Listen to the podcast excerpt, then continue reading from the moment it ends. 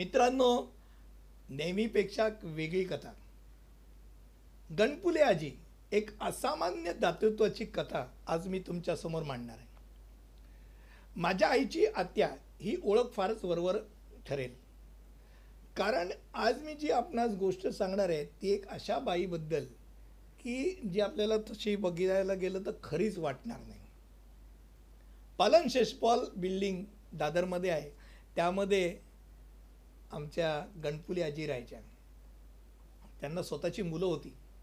उच्च शिक्षित मुलं एक सी ए होता उच्च शिक्षित मुलं पण स्वतंत्र राहायची. आजी माझ्या आईच्या हक्काच्या असल्याकारणाने त्यांच्याकडे नेहमी येणं जाणं असायचंच.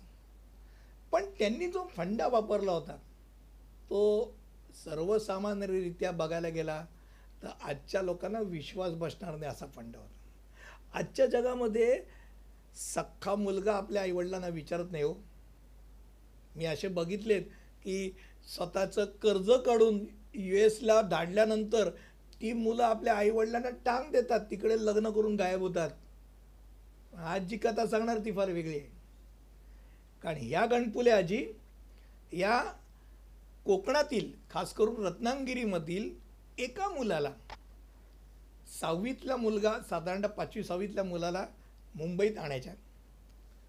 आणि त्याला संपूर्णपणे वाढवायच्या.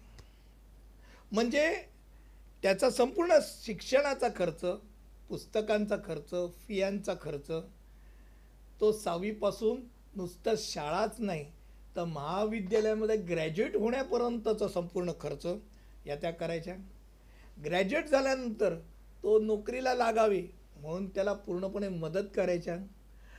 नोकरीला लागला आहे त्यानंतर त्याचं लग्न होण्याकरता त्याला मदत करायचे म्हणजे त्याचा लग्न खर्च संपूर्णतः आपला स्वतःचा मुलगा त्याचं लग्न कसं लावतात तसं संपूर्ण लग्न खर्च करायच्या एवढंच नाही तर त्याला स्वतंत्र घर म्हणजे तो स्वतंत्र राहण्याकरता त्याच्या घराकरताचा सुद्धा खर्च बऱ्याच अंशी त्याच उचलायच्या असा स्वतंत्र मुलगा होत असताना त्याच्यावरती एक दुसरी अट फक्त असायची की कोकणातील पुढचा दुसरा सहावीतला मुलगा शोधायची जबाबदारी त्याच्यावर असायची.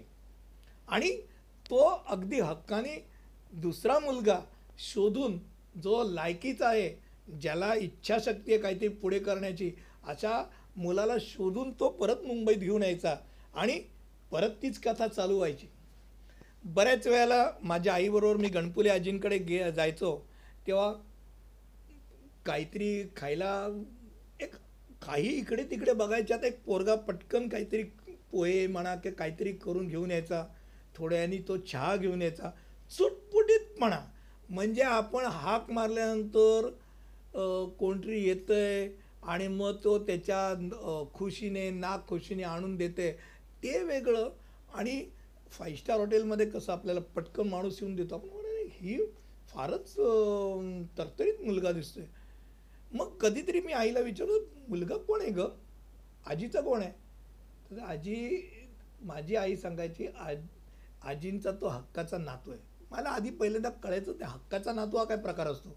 नातू नातू असतो. हक्काचा नातू कुठून पैदा झाला? मग नंतर कालांतरी लक्षात आलं हा तिचा सख्खा नातूच नाही. तिच्या मुलाने लग्नच केलं नाही. हा तिचा सख्खा मुलगाच नाही. नातू नाही. मग हा कोण? एवढ्या हक्काने सगळं करतोय आणि मग नंतर हळूहळू लक्षात यायला लागलं या आजीची कथा. की आजीने एक दोन तीन नाही तर चार कुटुंब अशी कोकणातली उभी गेली कथा पुढचीच आहे.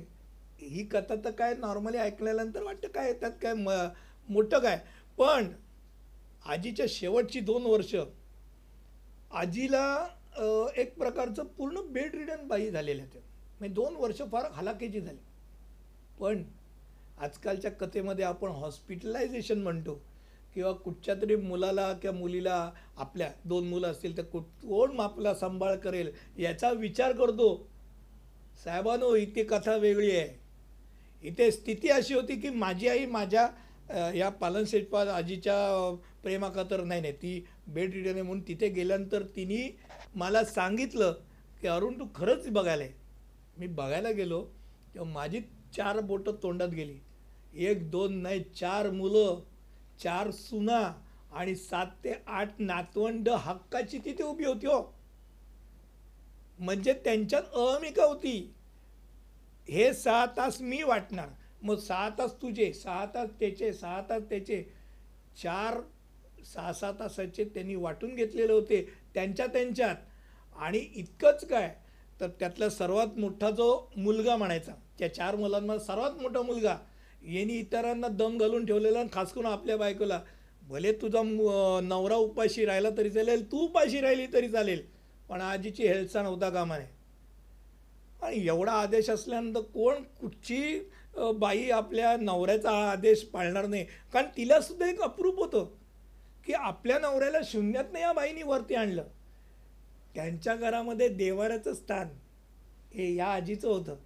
आणि आपल्या देवाला त्या नवरा बायकोच्या मुलांना सुद्धा या आजीमुळे आपल्या वडिलांना शून्यातनं या बाईनी वर आणलंय. प्रचंड अप्रूप होतं. हाक मारली की कोण जात आहे चार चार जण धावायचे हो. बरं हे सगळं झालं. दोन वर्षानंतर आजी गेल्या. आजी गेल्यानंतर तिचा जो मुलगा होता सी ए कालांतराने जसं आता वय वाढत जातं तसं एक विसरण्याचे त्याचे एक विसरवळेपणा वाढत गेला. आणि तुम्हाला खोटं वाटेल ऐकायला त्या चौ चार मुलांमधला शेवटचा जो मुलगा होता शशी आज त्याच्या घरी त्याच सी मुलाला त्यांनी आपल्या वडील या नात्याने घरी येऊन गेलं. म्हणे मी शून्य होतो तेव्हा मला आजीने कोकणातनं आणलं वाढवलं. आणि त्या आजीच्या मुलाला मी असं ठेवणार शक्यच नाही. तुम्ही माझे वडील आहे समान तुम्ही माझ्या घरी घेऊन राहा. हक्कानी राहा. एक रुपया न देता रुपयाचा तर विचारच सोडा. हे जे प्रेम बघितल्यानंतर खरंच असं वाटतं की माणुसकी नावाची गोष्ट आहे. फक्त आपण काय करतो? फक्त घेण्याची प्रवृत्ती ठेवतो. आणि घेण्याची प्रवृत्ती ठेवणाऱ्या व्यक्तीला देण्याची प्रवृत्ती करून येणार घेणाऱ्या व्यक्ती हा देतच नाही ना. त्यामुळे त्याला घेण्याची प्रवृत्ती म्हणजे तो भिका मागत असतो. इथे देण्याची प्रवृत्ती दिसत होती सतत. आजीकडनंही बघितली त्या मुलांकडनंही बघितली. ते म्हणतात ना देता देता देणाऱ्याने घेणाऱ्याचे हात घ्यावे. ही कथा खरंच डोळ्यात अश्रू आणणारी होती. आणि गणपुले आजी हे खरंच एक असामान्य दातृत्वाची कथा आहे. शून्यातनं मग माणसांना आणायचं कुठेही काही जाणीव करून द्यायची नाही. एकदाही मला चुकून लक्षात नाही आलं मलाच नाही लक्षात आलं की ही मुलं ही निराधार आहेत. असं कुठेही नव्हतं की नाही तू माझं आडनाव लावायचं हे काही नाही. म्हणजे देताना त्याच्या संदर्भात कुठचाही अधिकार हा मी तुझा खर्च केला हा मीपणा कुठेही नाही. एक काडीचाही मीपणा दिसत नव्हता. पूर्णपणे स्वेच्छेने आनंदाने. तिने आनंद वाटला होता. तोच आनंद तिला तिच्या आयुष्यात तसाच. एकदा दोनदा नाही द्विगणित चार चार पटीने परत आला. मला असं वाटतं असाच आनंद आपण पण प्रयत्न करूया कुठच्या तरी गरिबाला. त्याच्या गरिबाची जाण न देता त्याला मदत करूया. आणि गणपुले आजी एवढी शिकावी ना आपल्यात आणायचा प्रयत्न करूया. धन्यवाद.